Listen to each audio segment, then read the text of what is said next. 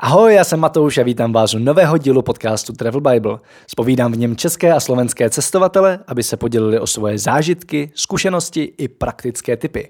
Mým dnešním hostem je Ondra Vlk, motorkář a fotograf, kterýho jste možná zaznamenali díky jeho loňské expedici Ride to Magadan. Ondra kvůli expedici dal výpověď v práci, skoro všechno prodal a šel bydlet na hostel, aby zvládl našetřit dostatek peněz. Z původně pětiměsíční expedice se ale vrátil už po několika týdnech kvůli neustálým závadám na motorce. Dojel sice do Mongolska, jenže dál ani zpátky už to nešlo. Stal se ale skoro zázrak. Ozval se mu Tomáš, který měl nehodu v Kyrgyzstánu a jeho motorka tam nepoškozená zůstala. Že prý na ní Ondra může dojet domů. Kluci se přitom předtím v životě neviděli. V podcastu tak uslyšíte celý příběh i spoustu zážitků z cesty. Od medvědů na Sibiři po poznávání odříznutých údolí v Tadžikistánu. Mimochodem, vtipné je, že jsme si s Ondrou objednali stejnou motorku. Když jsem ho den předem zval do podcastu, dostal jsem spolu s odpovědí i fotku svojí Yamaha Tenere, která už stála u dílera v Písku, kam měl Ondra zaplatit a já ji doteď na vlastní oči neviděl. Svět je fakt malý. Jinak vás chci ještě jednou pozvat na jarní X Challenge, akci, kde máte za úkol za 6 dní ujít aspoň 100 km po Česku a u toho plnit výzvy jako přespat v lese, rozdělat oheň bez syrek, celý den nebýt viděn, řídit traktor nebo potkat nejstaršího člověka ve vesnici a zjistit jeho příběh. Akce se koná od 24. do 30. dubna, takže ji zároveň zakončíme společným táborákem na Čarodejnice. Víc informací najdete na xchallenge.cz a doufám, že se tam potkáme. A zpátky k rozhovoru. Odkazy a pár fotek najdete jako vždy na travelbible.cz lomeno podcast. Pojďme na to. Čau Ondro, vítej v podcastu Travel Bible. Já jsem si říkal, že nebudu moc brát motorkáře, ale vlastně mi to moc nedá. A ty jsi jeden z těch, který mě poslední dobou rozbaví. Můžeš se jenom krátce představit, co jako je ta tvoje poslední velká cesta a proč jsi tady? Děkuji, ahoj. Díky moc za pozvání. Tak já jsem Ondřej Vlk, která jsem z Jižních Čech a teď naposled v roce 2019 jsem absolvoval takovou bláznivou cestu, kdy jsem nejdřív šel na Sibiř na mojí motorce, na KTMC, eh, která se za tři týdny ale rozbila. Posílal jsem ji složitě z Ulambátaru domů. Přiletěl jsem psychicky vyřízený domů a čtvrtý den jsem odjel zpátky na cestu, kde mi napsal kluk, se kterým jsem se nikdy neviděl, ať si půjčím jeho motorku v Kyrgyzstánu a dojedu na ní někam, kam chci. No. Tak to bylo asi takový jako teď poslední, to, co jsem, to, co jsem absolvoval. Pamatuješ si, jak to začalo? Co byla ta tvoje jako prvotní motivace k nějakému velkému cestování? Jo, tak to je, že pro spoustu lidí to byl Ewan McGregor s Charlie Burmanem Long Way Round, což já, pro mě to bylo úplně to stejný, když mi bylo tenkrát 14 a viděl jsem to na primě. Tak jsem říkal, že jako někdy musím taky. Mně se vždycky motorky líbily, nejsem z motorkářské rodiny, ale vždycky jsem říkal, jako, že jednou budu cestovat na motorce. 18 si pamatuju, že jsem si udělal řidičák, už jsem měl motorku koupenou ještě bez řidičáku, měl jsem na tom nálepku Long Way Round a, a tenkrát jsem měl Yamaha Phasera 600 starýho a dostal jsem řidičák a za týden jsem si vzal věci a jel jsem na první trip do Chorvatska. Neměl jsem na tom ani sedět, protože řidičák jsem dělal u známýho a seděl jsem na tom dvakrát v životě. A po třetí jsem vyrážel, no po čtvrtý jsem vyrážel prostě do, do Chorvatska. A to pro mě, jako teď, když se na to podívám zpětně, jak to byl asi největší jako kravina, co jsem jako udělal. Že prostě takový, jako bez zkušenosti. Já si pamatuju, jak jsem měl z Alp a za mnou jel kamion. Já jsem z těch dolů z nějakého sjezdu jel 50, jsem byl posraný jak blázen a nevěděl jsem, jak se pomalu zatáčí a a tak tenkrát to bylo asi jako takový asi nejbláznivější. No. Ještě jsem si koupil stan, jako říkal jsem si, budu spát ve stanu. Samozřejmě v 18 jsem byl posadaný někde postavit stánek, to byla první cesta. No v 19, já jsem do 18 hrál fotbal v Dynamu a, a to jsem byl fakt posraný. Takže jsem spal vždycky na nějakém guesthouseu, Rakousku, Chorvatsku a ani do kempu jsem nešel, pak jsem přijel zpátky za 8 dní asi. A pak takhle vždycky jsem byl někam na, na, na trip a vrátil jsem se, projel jsem Francii, Itálii, takový ty ty, ty místa a nebylo to furt to, co jsem chtěl jako projet, jako to velké dobrodružství, jako chtěl jsem to projet, ale nebyl tam, nebyl tam ten, ta jiskra v tom toho dobrodružství. Říkal jsem si, že jako vždycky musím vyrazit někam dál. Až teda v roce 2017, potom co jsem nějak projel Evropu, chodil jsem dva roky, dva a půl roku s holkou jednou. S tou jsme se měli brát v létě 2017 a nakonec jsme se nevzali. A místo peněz na svatbu jsem jel do Mongolska. A, a, vrátil jsem se a, a, vrátil jsem se zpátky do práce a to bylo asi jako z jedné strany chyba, protože jsem jako uh, prostě od rána do večera byl v práci, jel jsem na 14 dní na dovolenou a zjistil jsem, že takovým způsobem žít nechci teď. Hmm. Ještě jako tady v tom, je 27, tak tenkrát jako ještě, to bylo 26, že jo, a říkal jsem takhle ještě fakt na. Já jsem do, do Bosny a do Albánie a to bylo prostě takový jako o ničem na těch 14 dní, člověk nic nevidí A říkal jsem si, že to musím dát ještě jednou do Mongolska někam a dál, extrémněji. A tenkrát já jsem to Mongolsko na 350 kg bavoráku, adventure přeloženým jak blázen. Takže jsem jel po cestě a vždycky, když jsem někam odbočil, tak to bylo praní s motorkou. Tak asi takhle no. Jsem jako tak nějak to schrnul asi. Co, pro tebe znamená teda to pořádný dobrodružství? Ty jsi říkal, že tady to jako ne, nestálo za nic v Evropě. Tak jako co, co asi je to, to že nepotkám esence? moc lidí, asi tak nějak jako, že jsem dost místníma, když teda někoho potkám a, a špatné cesty, no. To je pro mě tak jako, já ty špatné cesty mám čím dál tím, čím, čím dál tím radši, no. Čím to je? Jako, že je to adrenalin, nebo je to to, že jo, prostě jo, po té špatné cestě se tam nedostanou jiní ne, lidi? To, za první mě to víc baví, než jezdit po tom asfaltu. Hmm. Jakože rovně prostě umí jezdit každý, že na tom asfaltu a ty otáčky, to není nic náročného. Ale nevím, já se rád jako když jsem pak na té cestě, tak se rád dostanu do toho mrtvá večer, kdy prostě ten druhý, třetí den, kdy jako jsem mám vytáhaný ruce o metr delší z toho terénu, tak večer za kempem někde v divočině, vytáhnu z kufru teplý pivo a koukám na západ slunce někde v Kazachstánu třeba, nebo, nebo někde a to je takový asi tak nějak to vždycky pak dostihne, že to je to jako co, když si fakt utáhneš špinavý, že jo, spocený, je ti to jedno. A když spát dostanu a je to takový, má to, má to něco takového, jako že, že asi poznáš, že tady se řeší kraviny a je to takový to čirý, taky čirý štěstí mě to vždycky potká nějaký. Jakou roli v tom pak hraje ta motorka? Uh, mě to strašně baví, strašně baví mě jezdit. Já si nedokážu představit jako cestovat s batohem, já na to nejsem vůbec. Já jsem si jako, to bylo leden 2018, jsem byl hrozně hnusná zima v Čechách a říkám, kašlu na to, jedu na Kanáry. Koupil jsem si za pár peněz letenky na Kanáry, přiletěl jsem na Fuerteventuru, Jel jsem s batohem z letiště a říkám, ty a co teď? A tak jsem si půjčil auto, že nakonec, ale, ale tak nějak jsem říkal, jako, že bez té motorky to vůbec nemá pro mě. Já mám rád ten adrenalin na té motorce, že jako, ještě bych řekl, že už jsem se docela dobře naučil jezdit, takže s tím je to ještě spojený, no, takový. Můžeš teda popsat, jak probíhala teď ta cesta a co se vlastně, jako, co se vlastně dělo? Asi, asi řekněme v tu první fázi, když mě pak zajímá i ta druhá hodně. Tak já v první fázi jsem vyměnil to těžký bávo za, tu, za, za KTM 690 přestavenou do rally verze. Úplně, když jsem se na tom svez, tak to byl 140 kg motorka, nadupaná, jede to jak prase, tak jsem z toho mega nadšený. A to jsem si přivezl někdy v prosinci 2018 a říkal jsem si, že musím vyrazit jako za půl roku. Akorát jsem neměl prachy vůbec, to jsem prostě platil nájem v Praze, bylo to strašně drahý a můj životní styl, když jsem byl tady v Praze a pracoval tady v té firmě, tak byl docela jako finančně náročný což asi spousta Pražáků zná, jak to funguje tady. A tak jsem jako říkal, že musím to změnit, takže jsem prodal úplně všechno, co jsem měl na tom bytě, pustil jsem ten byt a šel jsem do Hološovic na hostel, jsem místo prostě 16,5 tisíce za nájem, jsem platil 100, 105 korun za noc. Každý den jsem se teda odčekoval, znovu večer načekoval. Akorát teda nakonec jsem tam byl asi 3,5 týdny, protože mu nejlepší kámoš. A pak řekl, ty takhle žít nemůžeš, to je prostě psycho. Já jsem prostě chodil s batohem furt, jako. Teď jsem teda taky přišel s batohem, ale to, je, to, je, to už je něco jiného, ale tam jsem prostě žil, žil v tašce a, a byl docela sranda těch 3,5 týdny, protože na tom hostelu byl každý den někdo jiný, že tak to bylo takový jako seznámení, až už mi to pak lezlo krkem teda, ale ale pak jsem šel bydlet k němu, k tomu kámošovi, to se šetřilo ještě mnohem líp, pak ještě jsem oslovil nějaký sponzory, to jsem spoustu slev na produkty, pak jsem mohl to jako, pak jsem mohl de facto tu cestu naplánovat a vyrazit. No, a ještě mám kámoše v Rakousku, to dělal jsem mechanik v Dakar týmu KTM, takže jsme v té první fázi, tý, než jsem vyrazil, tak jsme tu motorku fakt připravovali důkladně, aby to, aby to vydrželo. On mi teda dával různé části motoru sebou a říkal mi, to, to budeš potřebovat. Já jsem si v tu chvíli jako říkal, to snad ne a to kecá vidí to moc černě. Až teda no, za tři týdny jsem byl doma, no, pak teda. Takže něco na tom měl, něco na tom, něco na tom bylo. No. A pak, když jsme takhle připravili, tak jsem 1. června odsvědčil na bráchovo svatbě, druhý den jsem vystřízlivil a 3. června jsem mohl vyrazit. No. Jaký to byl pocit, když se ti začala vlastně rozpadat motorka? Jakože...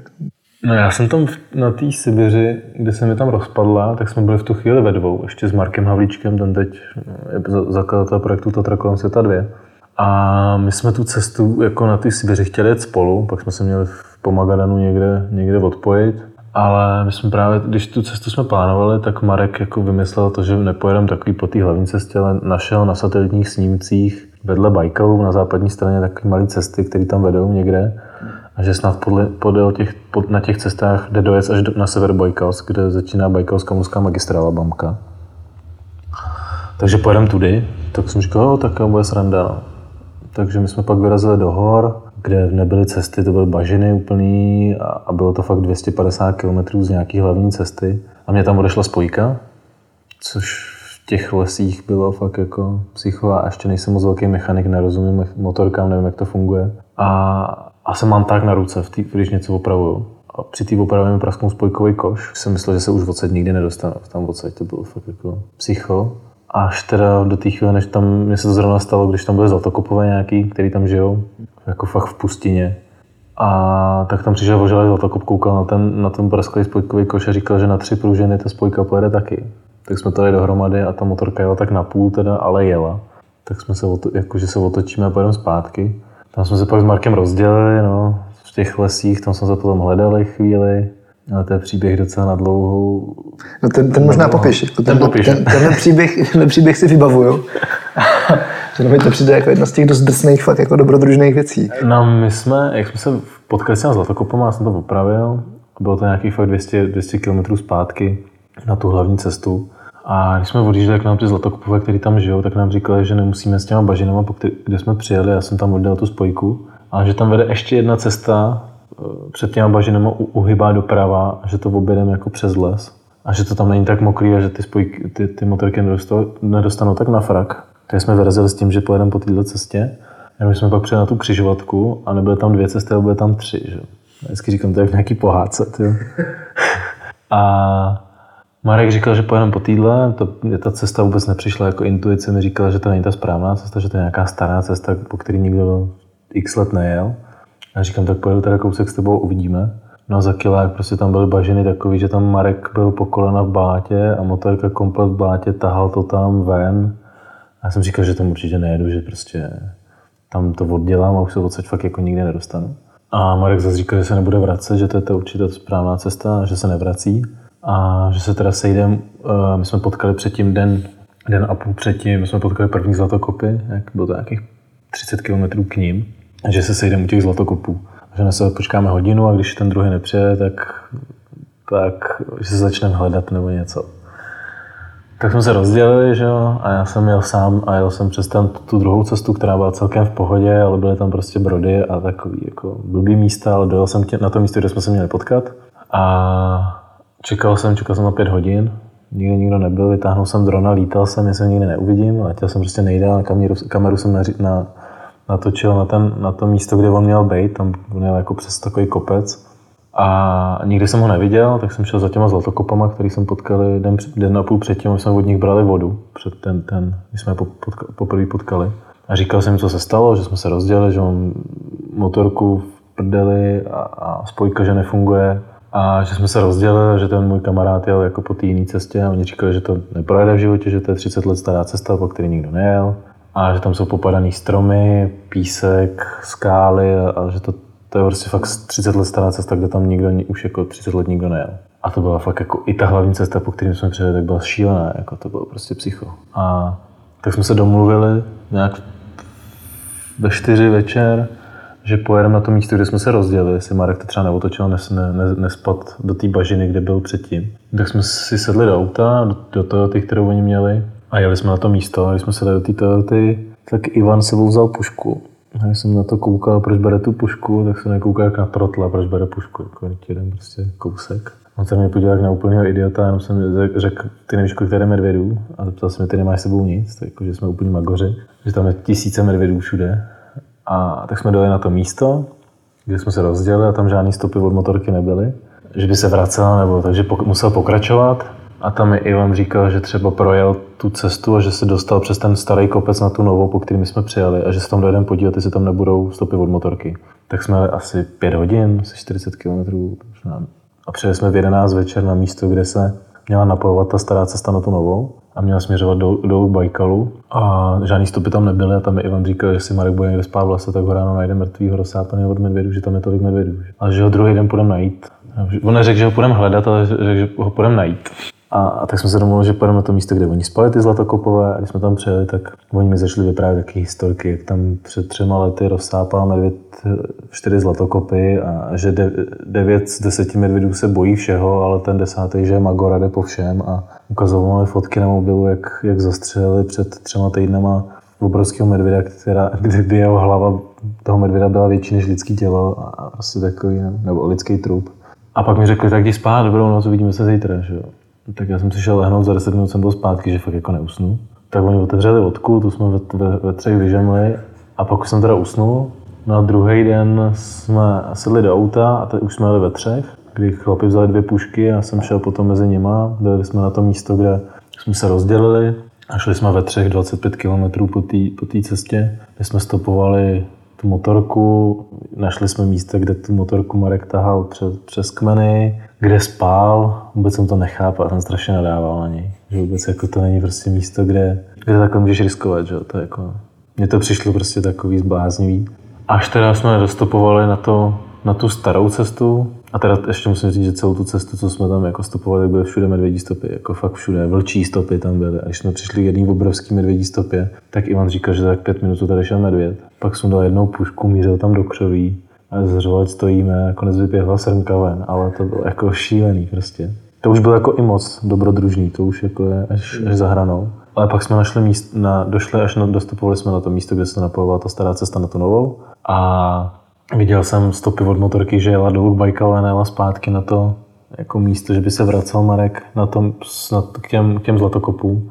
Takže potom jsem se vrátil k těm zlatokopům, sednul jsem naštvaný na motorku a jel jsem dolů uh, z těch hor dolů k Bajkalu a po nějakých 40 km jsem potkal Marka, jak on zase hledá mě, že jede od spoda z Bajkalu a že tam na, na v jedné té maličké vesnice, co tam byly, tam byl hlídač parku, takže mu řekl, že jsem tam nejel. On mu teda prej nevěřil, protože hlídači parku v Rusku jsou všichni prostě vyžili na sračky furt, že?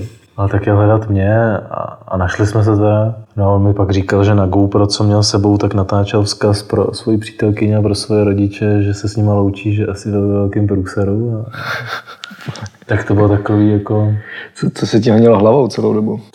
A ne, to já jsem ani jako moc nepřemýšlel asi. Jako byl jsem strašně nasraný, jakože prostě byl jsem podělaný z jedné strany, jakože ho tam najdem. A byl jsem podělaný z těch medvědů teda. Ale jako moc nějak jinak jsem nepřemýšlel, jako od nějakých jiných věcech. To, to bylo, já vím, že jsem měl vypnout to jako, a fakt jako jednáš nějak v nějakém jiném módu asi. A, a pak když jsme, když jsme se shledali, tak Marek teda na usmířenou, aby to vyžehlil, protože si byl vědomý, že mě taky dostal do průseru. Tak zaplatil hotel a večeři. Vždycky na všech přednáškách jsem říkal, že, že nějak víc na tom hotelu jsme se neusměřovali. a vrátili jsme se do Irkutsku, nějakých 700 kilometrů, nebo 600.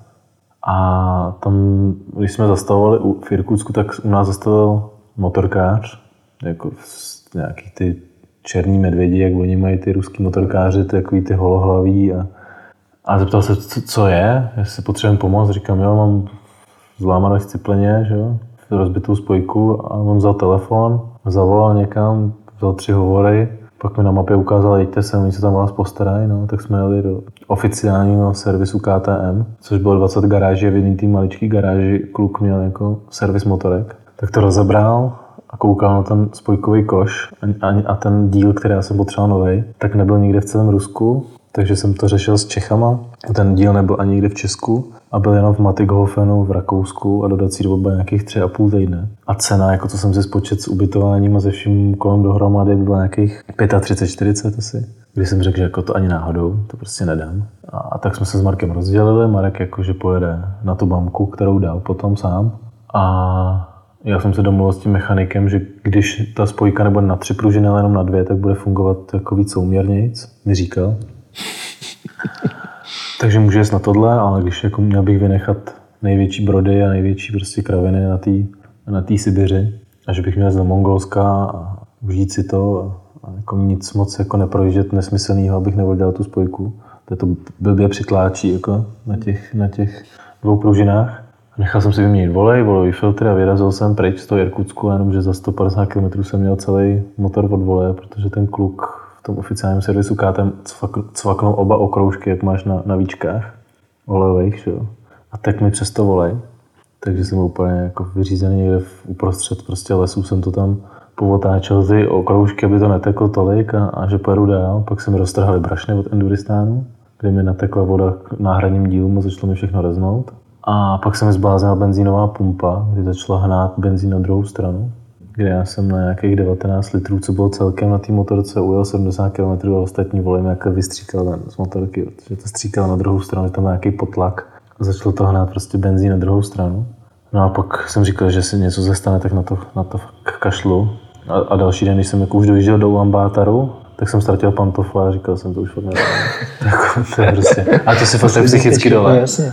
Že už prostě no. ti stačí pantofle a no, s tím řízneš a, a, a kašleš na to a nemáš náladu jako v Ulambátoru hledat mechanika, který ti to pomůže opravit a, a, a bude to v pohodě. Jako. Takže jsem to prostě postavil rakev v hostelu Oasis v Ulambátoru, vyběhal jsem tomu papíry a, a poslal jsem tu motorku domů. No. Takže to bylo takový jako až moc... Jaký, jaký to byl pocit, jako vlastně... To prohra, strašná, strašná, strašná prohra. Jako já jsem odlítal s tím, že budu na půlroční cestě pryč, hmm. nebo odjížděl. A najednou jsem byl za třeba půl, za třeba půl týdne doma s tím, že jsem měl rozbitou motorku v Ulambátaru, pár peněz na účtě a vůbec nic kolem. Že? Já jsem hmm. prostě všechno pustil, auto předtím jsem měl služební z práce a, a neměl jsem vůbec nic, jako, vůbec. Ale to byl fakt jako strašný, strašný pocit prohry, že jsem prostě to nedal a, a furt se to ve mně pralo s tím, jestli jsem to ne, nakonec neměl zkusit opravit a, a, hmm. a takové věci. Naštěstí jsem to teda neskusil, protože pak jsem tu motorku otevřel v Česku, párkrát jsem se na ní projel, prodal jsem ji a teď jsem dostal zprávu zrovna předevčírem od kluka, který si tu motorku po mně koupil, takže mu po 60 km vytek zadní tlumič. No. Hmm.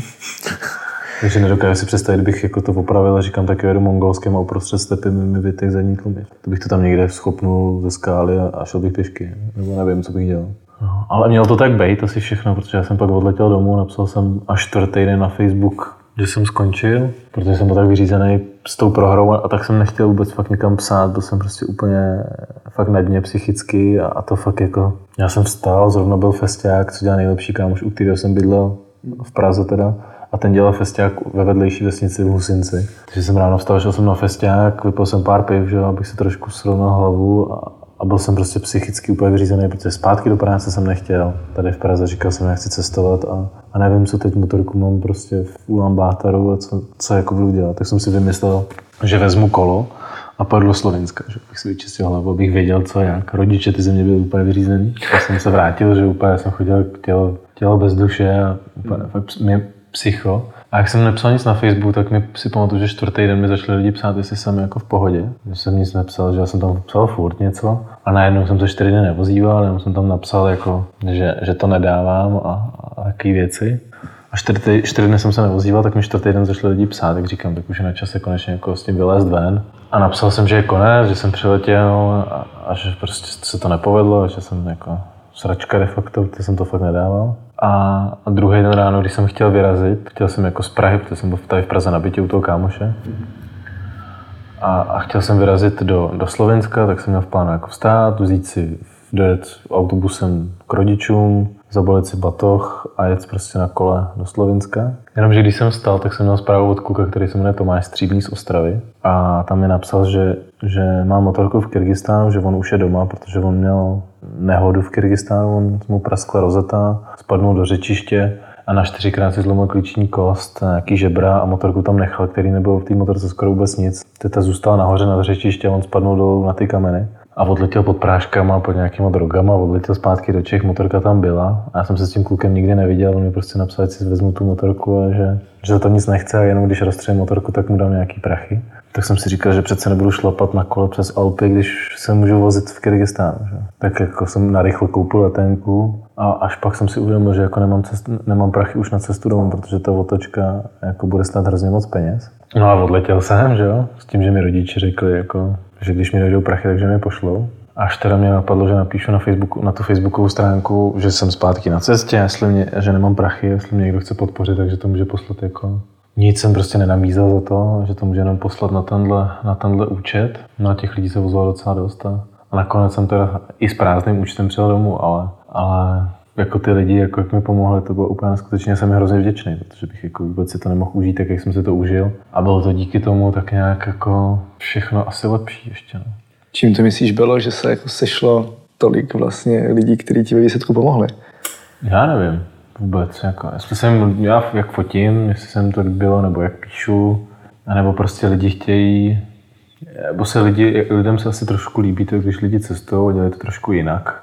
A, a mělo to tak nějak příběh všechno, tak to asi se všechno nějak sešlo. No. Jako, já jsem nic nenabítal, ty lidi stejně za, jako ode mě nechtěli. Chtěli ode mě pohledy, ty jsem poslal a zjistil jsem, že pak nepřišli z Kyrgyzstánu vůbec. To mě trochu mrzí. A právě třeba Tomáš mi říkal, že posílal taky z Kyrgyzstánu, ještě než se rozsekal asi 50 pohledů, stálo to asi 8 tisíc a, a nepřišel ani jeden. No. Takže třeba ještě dorazí někdy. Je to možný. Ale jako ty lidi byli fakt neskuteční. No. Jako, pozvali jsme lidi, o kterých jsem nikdy neslyšel, nikdy jsem se s nimi nebavil. A třeba hlavně Tomáš byl jako neskutečný. My jsme se fakt nikdy neviděli s Tomášem, poprvé jsme se potkali, když mě, já jsem, on mi napsal, já jsem řekl, že letím.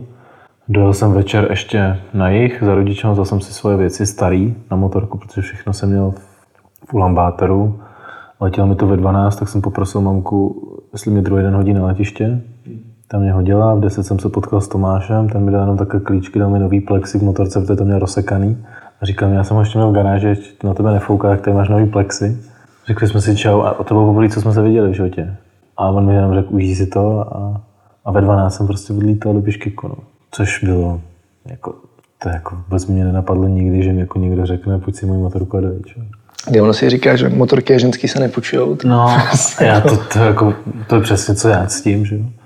A on mi pak, jako, když jsme se pak potkali, jsem měl, po tom, co jsem se vrátil, jak jsme se potkali, a on mi říkal, že není motorkář vůbec jako tělem a duší, ale že, že on cestuje autem a jeho přítelkyně nechtěla jet na takovou dlouhou cestu a dřív jako trošku jezdil na motorkách, tak si říkal, pojedu na motorce. Jenomže už ho hrozně sralo, že jede na motorce už v Turecku někde, kdy prostě on fotil a fotit na motor, jezdit na motorce prostě to je fakt jako kolikrát psycho. Ty to asi znáš sám, že jo, když, Znám, no. když zastavíš, sundáš helmu, vytáhneš ten foťák, vyfotíš, nadáš všechno, ujdeš 100 metrů a, a zjistíš, že to tam ještě dvakrát. No. Ale to jsem jako ve Skotsku dospěl do modu, kdy jsem nesundával nic. Jsem prostě fotil s helmou a v rukavicích, protože... To je fakt jako šílenost. No. Ještě no. v případě toho Skotska za byla strašná zima a za druhý jsem měl rozmočený kožený rukavice, které mi rozdílely prostě do, do, krve. Takže kdykoliv, jako když jsem chtěl fotit, tak jsem takhle sundal, já jsem si sedřel ten strup. Já, tak jsem říkal něco. No, já jsem pak měl moje tady na hlavě podřený prostě od helmy, jak jsem dal, až nám dáš helmu, jak jsem měl tady moje růžky vydřený do, do krve a pak jsem taky fotil s helmou, ale Hmm. Ale je to hrozný, já jsem ještě ten, já normálně vždycky jezdím s tankvakem, akorát, že Tomáš ho tam neměl, já jsem odjížděl s tím, že na té motorce nebo náhradní díl, nebo tam nic. A říkal jsem, že se nic nepodělá. A nebo tam tankvak, takže jsem musel všechno hodit do batohu. Hmm. A to je fakt psycho, jako zastavit, sundat ten batoh, vytáhnout z toho ten foťák, vyfotit to, nebo sejít z motorky, udělat nějakou fotku, vrátit se. Nám na všechno vždycky proces na, na 15-20 minut a a teď jako na to sedneš, nastartuješ a ujedeš fakt 200 metrů a je to 10 krásčí. Jako. A teď znova. A pak jsem se vždycky dostal do, do, do stádia, kdy už jsem jako nezastavoval ani říkám, kašlu na to. Teď mě to zase zpětně mrzí, ale tam tu chvíli, ještě když jsi v horách, jsi utahaný z té nadmorské výšky, a, tak je to takový jako... Jo, jo, to znám moc dobře. ale co tě ta cesta naučila? Jako, naučilo tě to něco nového o tobě nebo o světě, o lidech? Tak asi to, že jako svět je furt jako hodně ještě v pořádku, že to není tak jako, a to, hmm. to asi říká každý, kdo jako vyrazí trochu někam dál, že média jsou kravina všechno a to, co se píše prostě o zemích. Já jsem byl na den v Afghánistánu, byl, byl jsem asi deset dní podél hranic s Afghánistánem a, a, že bych cítil, jako ani, ani špetku nebezpečí jsem nikde necítil. Když jsem šel do Afgánu, tak mi si jako ten pocit byl blbej, hmm. ale to bylo zase vnitřně v hlavě zmanipulovaný z médií, že, jo, že když ty jdeš do Afganistánu, to je, průse, pak tam přijdeš na ty trhy a ty lidi jsou boží. Že? A tak nějak jako mi to zase připomnělo to, že ty lidi, ačkoliv nemají nic, třeba v Kyrgyzu nebo v Tádžiku, tak jsou mega pohostinný, mega hodný a, a ačkoliv fakt nemají vůbec nic, nemají vodu, nemají, nemají maso, nemají nic, tak ti dají to nejlepší, co mají. A, a i když je to prostě starý chleba se smetanou, tak, tak je hrozně hezký, jako to, jak, jak oni na tebe koukají a berou tě prostě za to, za to nejvíc, co jako jim jim můžeš nabídnout. No. Jako co, co jim se slal ten svět, no. že ty jsi prostě host a, a ten host v té jejich kultuře je prostě nejvíc a, a oni jsou vždycky strašně milí. Naučil mě, že mají výborný čaj tam. A, a takový jako, ono tě to pak semele zpátky, že když jsi nějaký dva, tři měsíce zpátky, čtyři, tak je to semele zpátky trochu tady ten, ten život a to, co se tady řeší za kraviny. Ale tam já vždycky, když jsem na někde dál, tak si tak jako uvědomíš, jako, co tady se řeší za kraviny a že se tady jako spousta... No, hlavně to naučil, že nemá smysl se honit za nějakým mamonem a spíš si ten život užívat a že jako může vždycky srazit tramvaj a brát si tady teď jako v mém, v mém pohledu na věc si brát hypotéku nebo barák nebo nějaký auto je trochu nesmysl, z jedné strany, když chceš takhle cestovat, tak jako takhle se zavazovat je trochu až moc složitý a že to vlastně nepotřebuju. Mm. Jako teď, teď mám od rodičů půjčen teda auto občas, ale jako jinak de facto nemám nic, no a je to taky, nějak mě to netíží, no.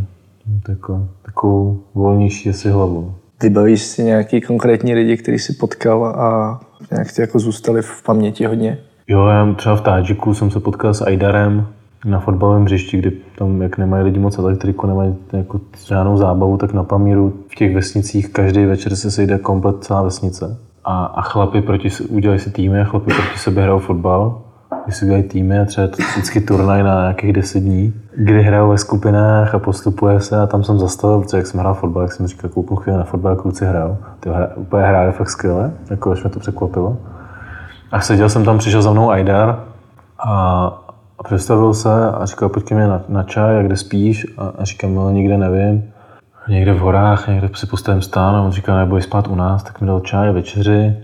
A druhý den, když jsem šel spát, tak jsem začal běhat celou noc na záchod a nakonec jsem měl sračku tři dny u nich, jako úplně strašnou. Já jsem teda měl dva měsíce v kuse sračku, co jsem byl ve střední Azii, ale tam se to jako vždycky na pár dní ještě zhoršilo, kdy dostaneš to kombo, že jo, a, a ti fakt blbě. A oni prostě jsem stála tři dny se o mě, dva a půl dne se o mě starali jako vlastního, jedalo manžel, maminka mi, mi vařila, po, po, pro prášky, která byla mimochodem fakt hrozně hezká holka. V tom Tádžikistánu jsou nádherné holky. A a on má jako shodou okolností má Instagram, protože už to doběhlo i tam. A tak si furt píšem, jako občas si zavoláme a on mi furt říká, že přijedu a že, že budu jejich host a, a tak nějak jako mám v hlavě to, že bych tam určitě jako rád zajel v blízké době, protože oni, on byl prostě hrozně, hrozně přátelský, hrozně fajn kluk a, a obecně ty lidi tam jsou strašně fajn. Třeba rodinu v Kyrgyzstánu, já nevím, jak se teď už nevím, jak se jmenovali, ty chlapy byly ožralí strašně úplně, ale měli asi šest dětí dohromady. Ta, ta rodina, co tam byla, ty dvě rodiny, co tam byly.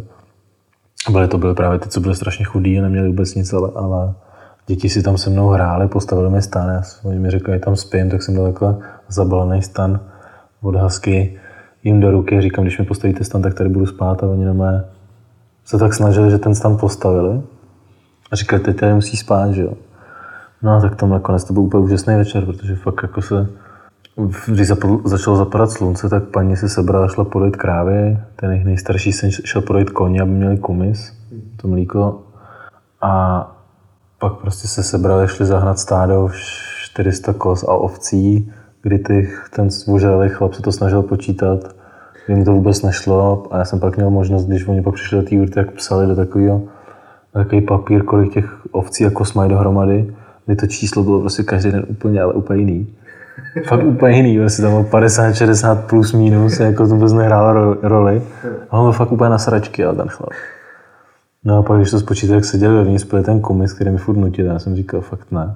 A právě mi ukazovali, jak, jak dělají ten kumis, že vzali to mlíko a šli do, dru, do, druhý, do druhého stanu, který tam měli, tam takovou strašně špinavou nádobu, úplně jako šíleně hnusnou. To otýkalo, hmyz tam na to lítal a v tom odkryli prostě nádobu přikrytou nějakým ubrusem a v tom bylo to mlíko, co to kvasilo. Strašný smrad, úplně strašný puch. Ta paní mi prostě vzala klacek, začala tam míchat, nadala tam to mlíko, přikryla to, zakašlala párkrát, tak jako se nemůžeš ani nadechnout, ne, jak to smrdí. A pak jsme se večer všichni sešli v té urtě a, to byl úplně úžasný večer. No. To jsme pak jako seděli, já jsem se s nimi trošku bavil. Oni teda neměli úplně jako perfektně rusky, to byly fakt jako, ale jako furt jako mluvili ještě. A to bylo fakt skvělý, to je jako, Druhý den jsem teda zase dostal kombo, protože jak jsem dostal smetanu od nich a, a suchý chleba, tak jsem dostal zase kombo druhý den a, a měl jsem, jednou jsem nestihl sundat helmu, ale.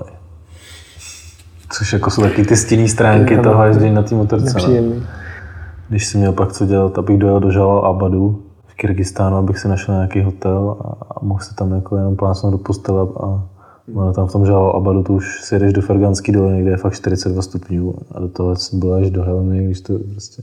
Tak to jako je, to je blbý, když jedeš, jedeš sám. No. Jako jsem měl co dělat, abych to dál, ale to tělo to nějak dává do té doby, než si lehneš do té postele, to pak jsem si leh a, a, a ne, nemohl jsem zvednout se z postele, jak jsem byl vyřízený. Ale do té doby jako jsem ještě měl jako trošku aspoň nějakou energii. No. Hmm. Takže to je takový.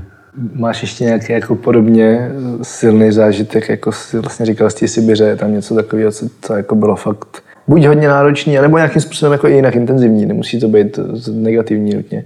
To, to, je, to je těžký. To. Třeba já jsem mám, ne ze Sibiře, mám z Tádžiku, kde jsem projížděl Bartang, což je jedno z nejodlehlejších míst v Tádžikistánu a jsou tam asi dvě nebo tři vesnice na 450 kilometrech. Já když jsem přijížděl do toho Bartangu, jak jsem viděl, že tam není benzínka nikde, když jsem vzal nějaký plastový hlavé, nalil jsem do toho benzín, nalil jsem do všeho, co jsem měl, benzín a vyrazil jsem tam. Po 30 kilometrech tam byl obrovský zával, sesun půdy, půdy a byl asi 14 dní zavřená cesta. Ty chlapi, co tam jako pracovali na tom, tak mi řekli, že za hodinu to bude hotový. Tak jsem seděl hodinu a půl a když už to skoro měli hotový, tak se znova před mýma očima sesunul celý ten kopec. Jsem koukal, prostě mám to na, na mobilu, jak se to celý ten kopec sesouvá. Ten bagr, který to odklízel, tak ujíždí těsně předtím. A sesunul se do té řeky a říkám, tak asi do toho Bartangu nepojedu. A ty chlapi za mnou přišli a říkali, jo, my ti pomůžeme. Tak přes ten sesun, sesuv 100 metrů, 150 metrů jsme tu motorku tlačili a byl tam prostě, já jsem čekal, že mi to ujede nebo kde se utrhne ten kopec a skončím v té řece už jako... A tak jsme to přetlačili, vyjel jsem do toho Bartangu a vždycky byly úseky, kde třeba kilometr a půl ta řeka, která tam teče, prostě byla moc vysoká a byl tam třeba 20-30 čísel vody, že jsem neviděl cestu a jel si prostě tady asi cesta je. A vždycky dva kiláky se pak to zmizelo, pak zase na půl kilometru byl vlastně půl metru vody a, a takhle jsem to tam projížděl. Až po 150 kilometrech, kdy jsem nepotkal skoro vůbec nikoho, tak jsem přijel na místo, kde ta řeka vzala kompletně tu cestu. Jsem vlastně viděl fotku, se vybavil. Dával na Facebook. Jo, a to bylo, říkám, to se nebudu vracet. A teď, když si to jako zpětně promítne, tak to bylo strašný psycho, že jsem tam jel, ale v tu chvíli jsem říkal, jako vracet se nebudu. Až po dalších kilometrech, po 50, co jsem to pak přejel, tak jsem potkal první vesnici v tom Bartangu, kde neměl elektriku a ty lidi neuměli ani rusky, ale pozvali mě na čaj, jenom říkali čaj, čaj, čaj.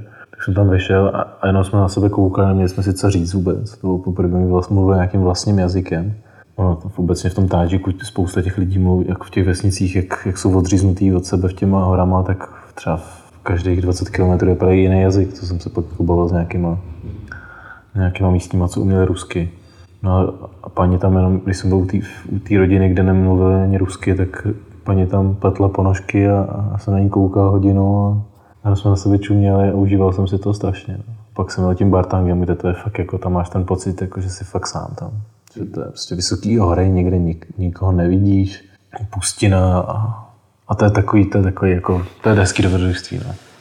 A to nádhera tam, ten, pamí, ten na tom Pamíru, ta, ta obloha modrá a všechno ta příroda to fakt má strašný koule. To je takový, jako, že to potřebuje vidět znova a znova a znova. Jak oni tam vnímají motorkáře? Jo, jako motorkáře docela v pohodě, ale jako hodně dobře tam vnímají jako nás, jako Čechy, že jsme prostě bratři a, a vím, že jako nemusí právě Němce a takovýhle, jako, že to jsou nevím, ale jak jako začneš mluvit rusky, řekneš, že jsi československá, protože oni si furt jako... A tak to vnímají strašně dobře, jako vždycky prostě já jsem neměl vůbec nikdy žádný problém s místníma, nebo to, že jedu na motorce. Jako fakt motorkáři mi tam přijdou hrozně, hrozně vítaný. No. A on jich tam jezdí víc a víc, že ten Pamír je čím dál tím známější a, a je to tam bezpečný docela. Ono to je možná i tím, že to fakt je jako jeden z těch posledních relativně dostupných kusů jako toho neskaženého dobrodružství. Že jo, kdy... jo, Gruzie už prostě to ztratila de facto, hmm. za mě teda. A ten Kyrgyzstán a ten Tadžikistán je furt ještě relativně blízko, kam se dá dojet, když na to, když za to zataháš, tak si tam za tři týdny úplně v pohodě hmm. z Čech. A je to jenom o tom čase tam dojet. No. A nebo si tam nechat dovést motor. No, což je taky, což je taky dneska v pohodě, protože pošleš to na datum, ty ti to tam vyhodí, pak si za 6 tisíc koupíš letenku do Biškeku a, a je to pohoda. No. Přiletíš tam a pojezdíš tři týdny jenom tam, než tu motorku vrátíš a je to jenom o těch prachách a o tom trochu času. No. A, a lidi dneska bych řekl, že mají spoustu peněz na to tohle dělat. Takže jako furt, že teď Česko se má tak jako dost dobře. Jasně si máme skvěle. Jako Máme to skvěle. Všichni lídají na Bali a do Tajska, že jo? Tak No. jako, proč si vlastně nezajet do Tadžikistánu, když ve výsledku to může být mnohem levnější a asi mnohem lepší, zajímavější. Zajímavější asi určitě. Já teda na Baleně v Tajsku nikdy nebyl. Mám to asi v plánu, ale mě trošku odrazuje to, že tam jezdí tak moc lidí a, a asi se tam v posledních letech domluví snad i česky. V některých místech skoro jo, no. A já jsem právě jako původně měl plán, úplně původní plán byl, když jsem přijížděl zpátky do Čech po, po těch čtyřech a kousek měsících, tak byl, že vytáhnu tu KTMku z bedny, udělám pět přednášek, prodám ji hned, nejnižší nabídce, aspoň nějaký, koupím letenky a, poletím třeba na tři měsíce nebo na, na celou zimu někam Tajsko, Bali, Indonésie, ještě do Indie, že si koupím Enfielda, projedu Indii, ne, Nepál něco. A když jsem přijel, tak zrovna můj kamarád odjížděl na Bali, co je jako docela dobrý kámoš.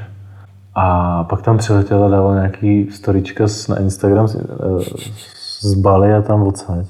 A já když jsem to tam viděl, tak mě z toho bylo úplně jako špatně. Tam byly prostě namakaný chlapy v, v tílkách, tam chodí, předvádí se tam všichni takový ty odlesklý brejle.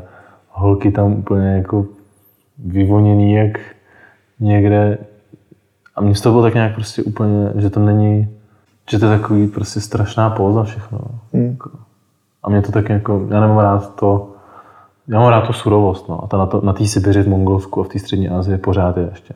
Jaký jsou teda další plány? Ty jsi teď eh, byl asi jako, ty jsi vlastně si byl prohlídnout moji motorku, to je jako celý hrozně vtipný, protože tě vlastně včera psal a eh, zval jsem tě sem a ty jsi vlastně odepsal s tím, že jsi právě viděl moji motorku. Jo, jo, jo. No, já jsem, jak jsem, to je všechno tak nějak jako vtipný a právě a ty jako ty moje přednášky, co jsem měl, teď už jako budu mít jenom jednu a, a končím s tím, tak jsem je pojmenoval s vesmírem za zády, protože jako to, co se stalo, tak nějak teď na té cestě je úplně až jako nesmyslný.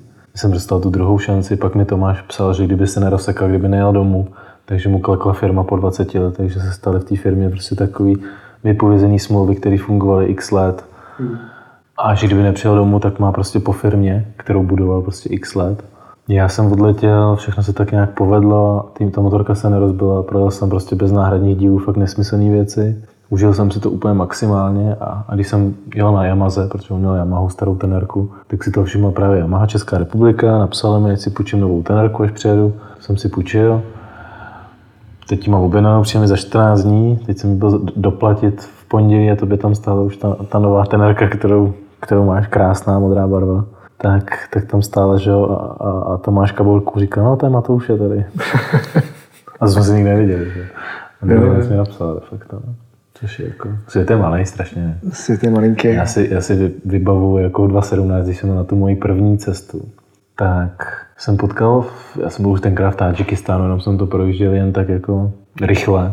To byla strašně rychlá cesta a proto jsem toho znova, protože jsem jako to proletěl strašně rychle, vůbec jsem to jenom projížděl, vůbec jsem jako necestoval. A tenkrát na hostelu jsem šel ráno na snídani eh, a potkal, viděl jsem prostě takový jako povědomý ksicht, tak jsem se to kluka zeptal, odkud je. On říkal ze Švédska.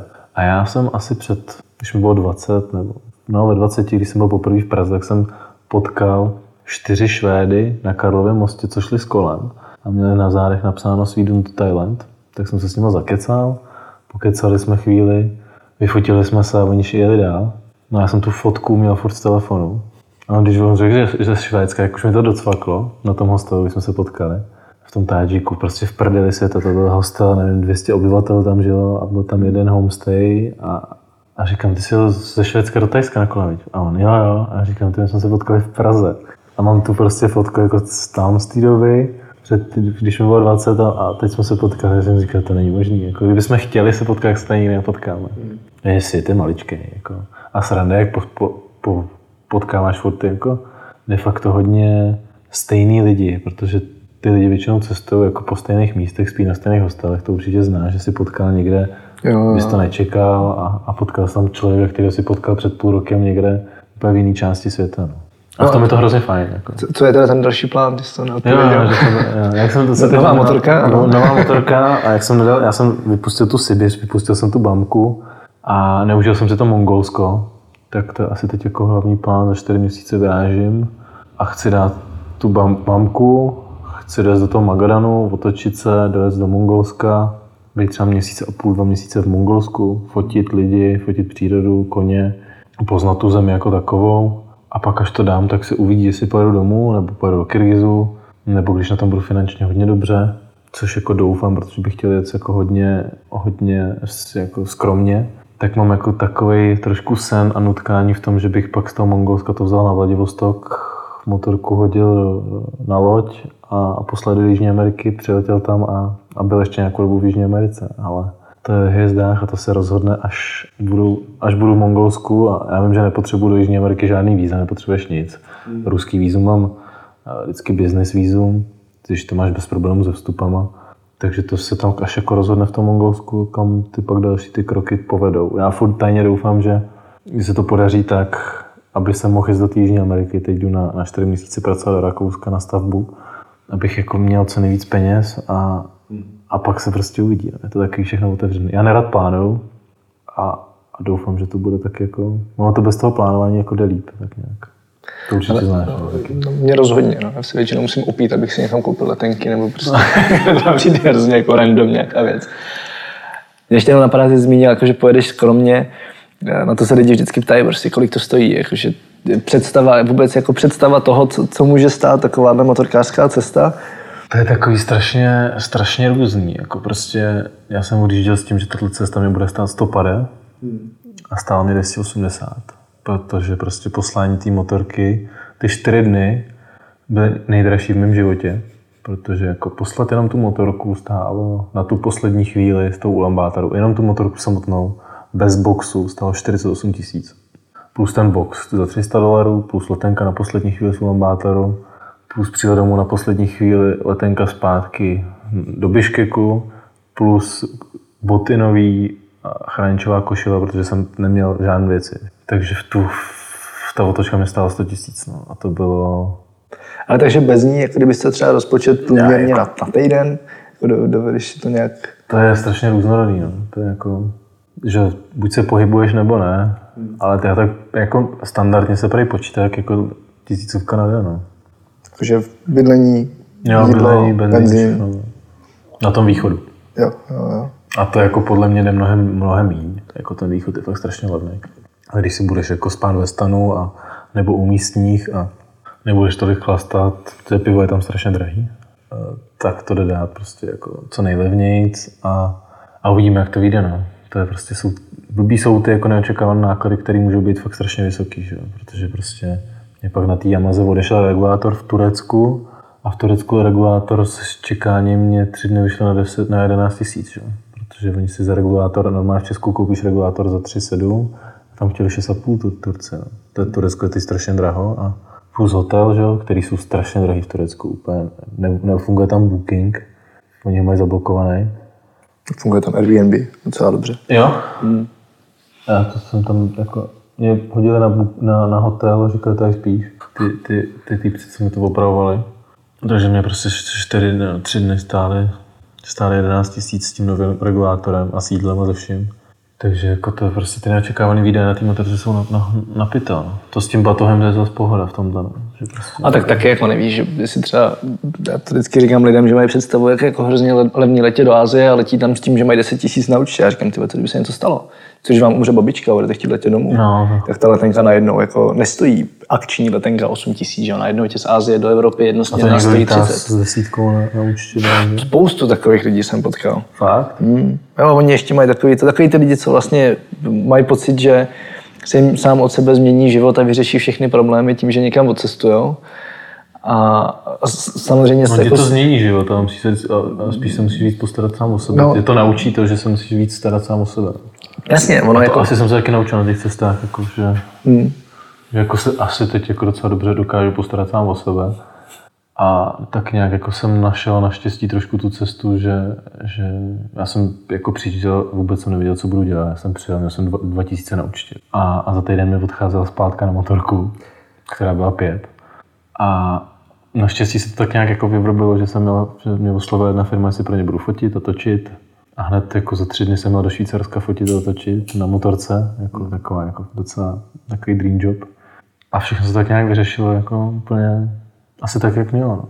Jako teď jsem jako de facto na volné noze, kdy fotím, natáčím, do toho občas přednáším a, a to jsem jako si říkal, že do ledna to udělám. Toto jako lidi ještě bude zajímat, pak už mi to přijde, jako mě přijde trošku cestní, když někdo přednáší tři roky po nějaké cestě, co absolvoval.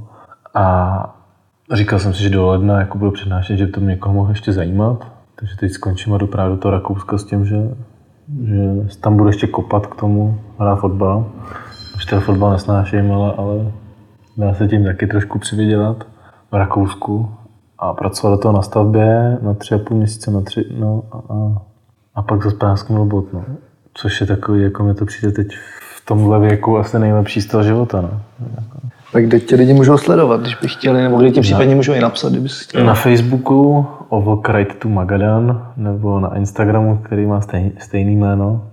Já to možná ještě budu nějak trošku předělávat, ale to je v takovém jako ve fázi v hlavě mojí, aby to mělo nějaký, protože mám v plánu jako projíždět, projezd tak jako víc míst, jak Jižní Ameriku, tak jednou třeba Afriku možná třeba podívat se právě do jihovýchodní Asie nějak na motorce a aby to mělo nějaký ucelený, aby to mělo nějaký ucelený název, aby to vždycky nebylo, se to nepřejmenovalo každý, každý rok, no každou chvíli, aby to mělo třeba jedno logo a, a mělo to nějaký svůj brand třeba už, který bude lidem něco říkat. No. Hele, tak já mám poslední otázku, kterou dávám všem. Teď si zkus představit, že by se smazalo úplně všechno, co si kdy kde řekl a napsal a napsali o tobě, nebo nahráli, včetně tohohle rozhovoru. A měl bys možnost předat světu jednu jedinou myšlenku, tak co by to bylo? Ať se lidi nebojí asi. Že jako ten strach je hrozný zabiják snů. Jako, já neumím opravit motorku, já vím, že to je jako, co jsem jako udělal, ale, ale prostě ne, nevytvářet si strach a nějaký jako domněnky, co se může stát ještě těsně, než to přijde. Protože to je strašný zabiják všeho. A, a prostě nebát se, dát výpověď, když někdo něco chce a, a prostě jít za tím snem, protože ten život je tak rychlej na to, aby se promrhal tím a jde tak stra, strašně snadno promrhat, když to vidím kolem sebe. Jako prostě lidi pracují najednou 10 let, 15 let pryč a, a teď přijdou děti a, a řeknou, no, teď už jsem to nestihl. A prostě jako moc nepřemýšlet nad tím. No. Okay. Být takový střelec trochu. Tak jo, já moc děkuji za rozhovor. Já taky moc děkuji za pozvání.